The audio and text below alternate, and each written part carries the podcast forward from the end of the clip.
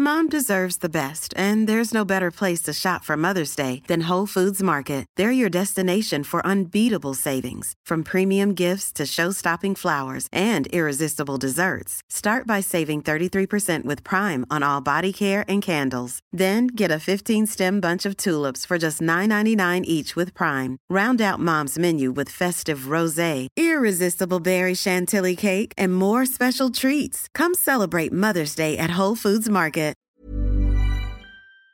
Bonjour à tous et bienvenue pour cette dernière case du calendrier de l'Avent, la case 24. Et je ne pouvais pas terminer ce calendrier sans m'adresser à Jean-Emmanuel qui a eu la gentillesse de me suivre pendant mon chemin vers Compostelle. Qu'est-ce que ça représente Noël pour toi? Noël? C'est la naissance, c'est le commencement, c'est l'inauguration, c'est la rencontre euh, que j'ai pu avoir avec euh, Dieu qui a créé le ciel et la terre et qui, prend chair notre chair, qui prendra notre condition humaine et qui partagera toute notre vie pour nous sauver. Mais ça, c'est depuis que tu es prêtre. Et tu as eu des Noëls avant d'être prêtre où tu ne te posais pas ce genre de questions, si je puis dire. Non, le genre de questions que je me posais avant que je me convertisse, c'était qu'il y avait cette fête-là, on faisait une grande veillée, puis il y avait de la lumière, ça avait du sens, il y avait du mystère, je cherchais, et puis voilà, je cherchais le sens de la vie. Et le sens de la vie, après, quand j'ai grandi avec l'adolescence, eh bien, je me posais plein de questions, parce que je trouvais qu'il y avait euh, la mort, il y avait la guerre, il y avait, il y avait la famine, il y avait le mal par les hommes, le mal naturel, le mal comme ça, euh, et que Dieu m'intéressait pas plus que ça, puisque même je trouvais pervers, euh, ça m'intéressait pas, quoi. Voilà. Qu'est-ce qui a fait que ton regard a changé par rapport à Dieu? Alors c'est difficile à raconter, parce que c'est toute la vie, en fait. Si à 7-8 ans, en effet, j'étais scandalisé par la guerre du Vietnam, par les chrétiens qui se, qui se bataillaient en Irlande, par euh, la, la, fin au Sahel, si plus tard euh, je comprenais rien au, au, sens et que je le cherchais, c'est en fait ça a été révélé parce que je pense que Dieu était toujours là à côté de moi sans que je m'en aperçoive. Et puis un jour, en effet, ça a commencé où, où je voyais des gens qui étaient très fidèles alors que j'étais pas forcément très supportable et que c'est leur fidélité qui m'a qui m'a impressionné. Et puis dans ces personnes là eh bien il y, y, en a eu particulièrement qui étaient euh, qui m'ont parlé de, de, Jésus-Christ qui m'ont parlé de Dieu. Et puis euh, particulièrement j'étais dans une école où, une école catholique parce que mes parents savaient plus où me mettre tellement c'était difficile et on nous avait proposé de faire une retraite ou de rester en cours. Alors tout le monde, on a tous été faire la retraite, on était en seconde, je crois. Et puis là, il y avait un, jeune séminariste qui euh, était là pour nous parler de, de, Jésus-Christ. Et puis je voyais que tout le monde s'en foutait. Et puis on s'amusait euh, à faire n'importe quoi pendant cette retraite. Puis à un moment donné, j'étais pris de compassion pour lui, je sais pas pourquoi, et je me suis mis à le défendre. Et en le défendant, ben, j'ai trouvé que ce qu'il disait, euh, ben, je le disais et je trouvais ça, ça prenait sens. Il y a eu ça. Et en même temps, en même temps, on faisait des nuits euh, d'adoration, une nuit particulière d'adoration, où à 3 heures du matin, on nous proposait, de nous, ou à n'importe quelle heure, de nous réveiller pour pendant une heure prier là.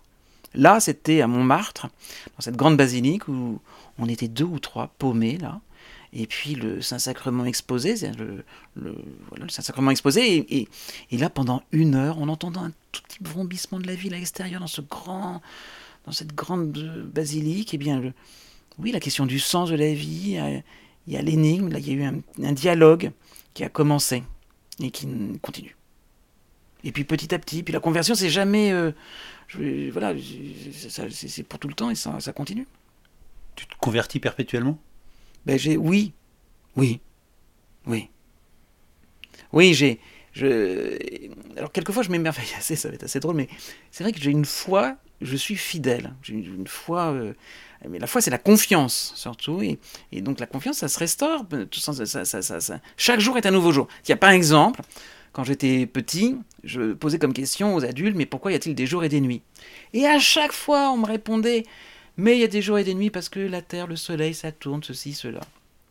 Et là, j'ai compris que les adultes étaient pète. Parce que j'avais 4 ans et demi, 6 ans, je sais pas.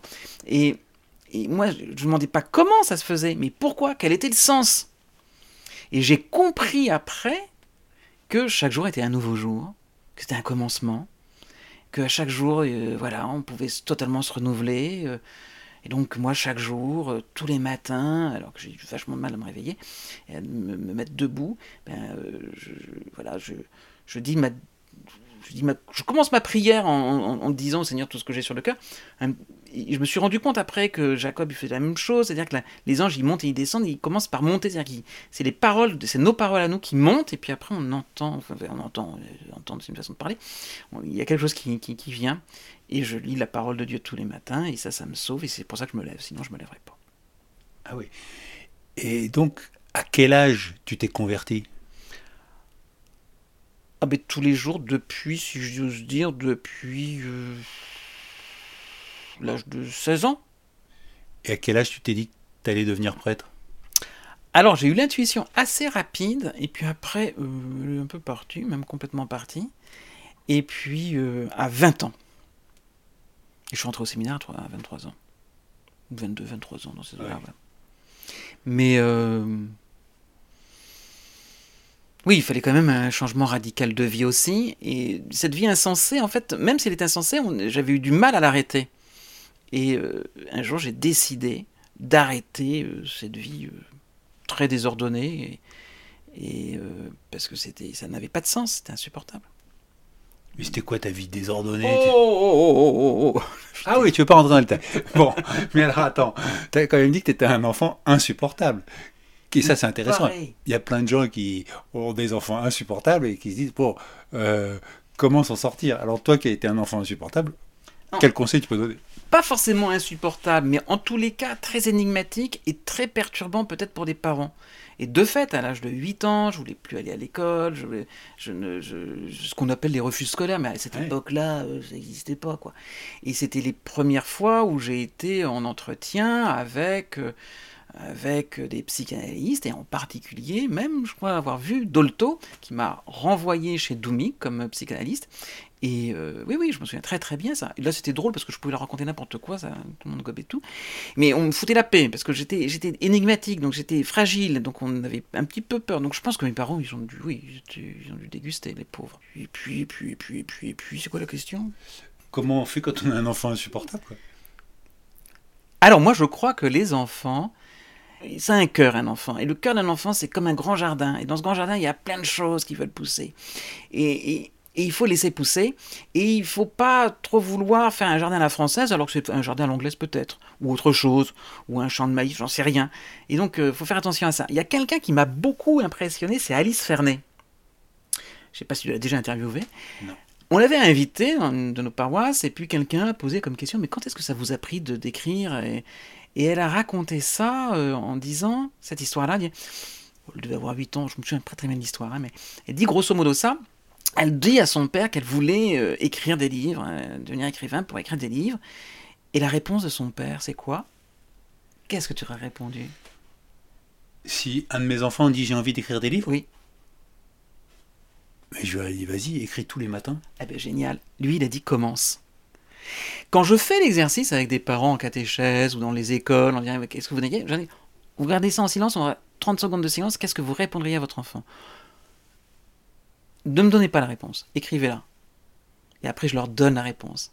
Et j'en vois 70% sourire, sinon 90% sourire. Ils n'ont pas donné cette réponse-là. Parce qu'ils ont dit quoi alors? Mais parce que euh, les parents, ils peuvent avoir peur pour les enfants, que l'enfant, il, voilà, il puisse pas vivre de l'écriture. Du reste, il n'y en a pas beaucoup qui vivent de l'écriture. Et je crois que justement, é- é- é- éduquer un enfant, c'est d'abord reconnaître en lui la merveille qu'il est et le repérer ça et, et ne pas projeter sur lui. Enfin voilà. Non, c'est facile à dire parce que moi, je suis pas parent. Hein. euh. Et ça te manque ça? Euh... Honnêtement.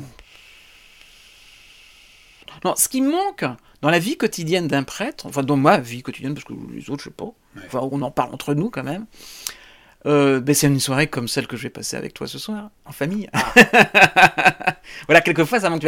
Parce qu'on a une vie sociale extrêmement riche, extrêmement riche. On rencontre des gens et puis on est toujours en vérité avec les gens, enfin les gens sont en vérité avec nous. Donc c'est extrêmement riche, c'est trop riche. Donc c'est pour ça qu'on a besoin de beaucoup de temps de, appelle de, de, de, silence. Voilà. Et, euh, mais quelquefois, euh, et on a besoin de temps de silence. Moi je prends une heure de, silence par jour le matin entre toutes les prières de la journée. Mais, et, et puis le soir aussi, j'ai besoin de temps pour récapituler tout ce qui s'est passé. Mais de temps en temps, arrive, voilà, de temps en temps, d'avoir un, un, petit vide. Mais c'est bien ce petit vide aussi. Hein. Je pense que suis les parents, quelquefois, ils aimeraient bien euh, pas avoir leurs enfants tout le temps sur le dos. C'est vrai, ça, tout à fait. tout ça, ça reste confidentiel. Bien, sûr, bien sûr. C'est une confession mutuelle. Et, est-ce que tu te rappelles d'un cadeau qui t'a fait rêver à Noël? C'est horrible ce que je vais répondre. Non. Bah pourquoi c'est horrible? Parce que le seul cadeau dont je me souviens à Noël, c'était un cartable. Ah horrible. Horrible. Et puis, raison, la question d'après, c'est est-ce qu'il y a un cadeau Il y avait des cadeaux d'entreprise. Alors on allait, on choisissait. J'avais choisi une boîte de de, de, de, magiciens et, euh, et, puis finalement j'ai eu des, des, boules de pétanque. Bon. Si je me souviens d'un truc où le spirographe. Ah oui. Le spirographe, c'est un truc qui tournait très vite. et on mettait de la peinture. Non. Ah non. Ah oui, oui, oui. Avec de la peinture et ça faisait des, eh des dessins n'importe comment. C'était très ah kitsch. C'était très très kitsch. Pense que c'était ça un spirographe, peut-être autre chose, je sais plus. Mais je le télécran, j'aimais bien le télécran aussi. Ah, ça, c'est un truc que tu dessinais, puis hop, tu pouvais passer. Si, j'ai eu des maquettes. En fait, on s'amusait beaucoup dans le jardin, dans la campagne où on allait, puis on s'amusait beaucoup avec trois fois rien. Moi, je, avec les boîtes à chaussures, je faisais des, des, des, maquettes de ville. Ça, j'aimais bien faire ça. J'aurais voulu être urbaniste ou, ou construire des choses. Ah oui. ouais, ça Heureusement, je l'ai pas fait. Pourquoi Parce que je pense que j'aurais été un peu facho dans l'organisation. Mais cela dit, euh, c'est pas tout à fait vrai. Là, j'avais un projet d'église, de changer d'église, et, c'était sympa, où ça n'a pas du tout abouti. Mais euh, des rencontres très très belles avec des très bons architectes, et en particulier avec un projet d'église euh, en terre et en bois. Ah c'était très très beau. Et qu'est-ce que tu aimes manger le soir de Noël? Le chocolat chaud avec des croissants. C'est ce qu'on avait en fait. Et j'adorais ça. Ouais. On revenait, on allait à la messe. Là, je comprenais pas forcément tout. J'étais tout petit quand j'étais petit. Hein. Et puis, et puis on l'a toujours fait en fait après. Ouais. Et ça, j'ai. Voilà, tout simplement. Tout simplement. Pas de grand truc, non. Non, non du Vaunuten, hein, pas du ah chocolat, du Nesquik. Hein. Ouais, ouais, ouais. Et pas de l'ovomaltine non plus. Non, pas d'ovomaltine, non, non, non, non. On a fait toutes les marques là. Et est-ce que tu sais ce que tu vas faire pour ce Noël-là? Alors ce Noël-là, comme celui, parce que maintenant je suis à Boulogne, je vais de lieu en lieu où il y a des fêtes qui se passent pour des gens qui sont seuls ou en précarité. Voilà. Et ça c'est génial parce que c'est ça l'essentiel, c'est d'écouter ce qu'ils ont. Il y a quelque chose qu'ils qui, disent et puis ils peuvent tellement apporter à la société. C'est celui qu'on rejette qui peut tant nous apporter en fait, parce qu'il traverse des choses qu'on n'a pas traversées, que ce soit le migrant, que ce soit celui qui est rejeté de la société, celui qui est. On a lancé sur notre paroisse euh, Hiver solidaire, c'est la possibilité euh, de, de, pouvoir accueillir dans la paroisse euh, des personnes sans des personnes de la rue pour être au chaud pendant l'hiver. Alors ça semble très bien la BA comme ça, mais en fait c'est pas du tout une BA. C'est des rencontres réelles, ça change une paroisse pour l'avoir déjà fait. Ça, ça, ça, il y a une fraternité naissante qui, qui, qui, se crée, qui se vit grâce à, à ceux-là même qui, euh, qui, qui, sont pourtant rejetés de la société et qu'on accueille. Qu'on, voilà. Et, tout n'est pas. C'est, un, c'est, des rencontres très très belles. Ouais, ouais. Et puis là, j'ai des organisateurs fantastiques, bon, ça, va très bien se passer. Et qu'est-ce qu'on peut te souhaiter pour ce Noël? À moi? Ouais. Moi, j'ai tout déjà, donc ça va. Euh, j'ai la vie éternelle, euh, je, sais que je suis aimé, euh, je sais qu'il y a aimé, il y a de quoi faire. Donc oui, peut-être ça de, de, ce que je... De, oui, alors j'ai toujours le mot commencement ou naissance ou, ou rencontre ou de oui, que, que, la confiance grandisse. Le plus beau cadeau, je crois que nous, ce que nous croyons chrétiens, c'est catholiques, c'est que, que Dieu a pris cher notre chair, il s'est fait homme pour nous sauver tous. Et là, dans le bruit et la fureur de notre monde, où il y a les gens se tabassent, les gens se haïssent, les gens ont peur les uns des autres. Comment on peut restaurer, commencer, comment, oui, on peut pas restaurer, mais comment on continue, comment il y a un renouvellement sans doute de la confiance. Parce que la foi, c'est la confiance en fait. C'est pas une question de croire que la terre est ronde ou plate, c'est pas ça, c'est une question de confiance la foi. On a des rencontres interreligieuses là, il y a de quoi faire pour que les gens comprennent que il n'y a pas de guerre de religion, mais on peut servir de, du religieux pour faire la guerre, ça c'est clair. Hein, euh, mais, euh, et parmi des religieux, entre guillemets, il y en a qui se servent du religieux pour, euh, pour avoir du pouvoir sur les autres. Oui, c'est immonde. Mais ça, on le sait, le Christ nous a prévenus. Hein. Mais même si on est prévenu, on se fait avoir et on peut faire attention. Mais là, oui, comment La bonne nouvelle, je pense, tu vois, je, comprends que quand on... C'est terrible ce qui s'est passé le 7 octobre. C'est terrible ce qui s'est passé avant le 7 octobre. C'est terrible, tout ça.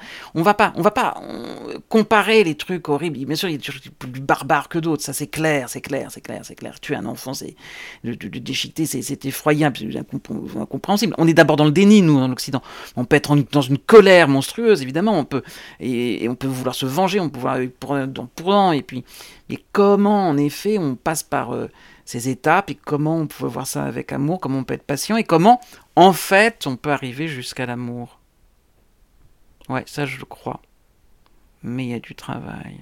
Alors ça a toujours existé, hein, mais ça ne doit pas nous empêcher d'espérer. Comme la pauvreté, on les aura toujours, les pauvres, mais ça ne veut pas dire qu'il ne faut pas lutter contre la pauvreté. Bon, bah, je te souhaite un joyeux Noël, Jean-Emmanuel. Eh bien, joyeux Noël, oui. Et puis que le premier de cordée s'occupe du dernier ça marchera beaucoup mieux. Parce qu'à la fin, il vaut mieux être tous ensemble que sans ceux qui sont les plus petits. Et les plus petits, les plus faibles, les rejetés, c'est pourtant eux qui vont nous transporter à quelque chose, une expérience inouïe qui est beaucoup plus heureuse que d'être allé au sommet.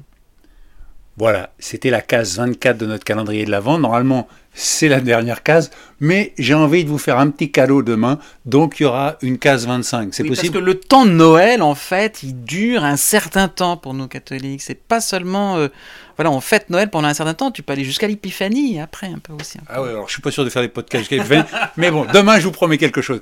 En tout cas, je vous remercie. Tu peux, faire ce cadeau-là.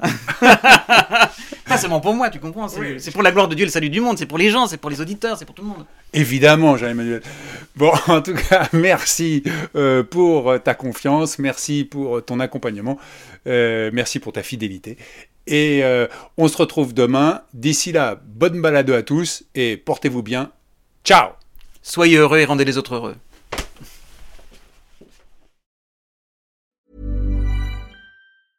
Mom deserves the best, and there's no better place to shop for Mother's Day than Whole Foods Market. They're your destination for unbeatable savings, from premium gifts to show-stopping flowers and irresistible desserts. Start by saving 33% with Prime on all body care and candles. Then get a 15-stem bunch of tulips for just $9.99 each with Prime. Round out Mom's menu with festive rosé, irresistible berry chantilly cake, and more special treats. Come celebrate Mother's Day at Whole Foods Market.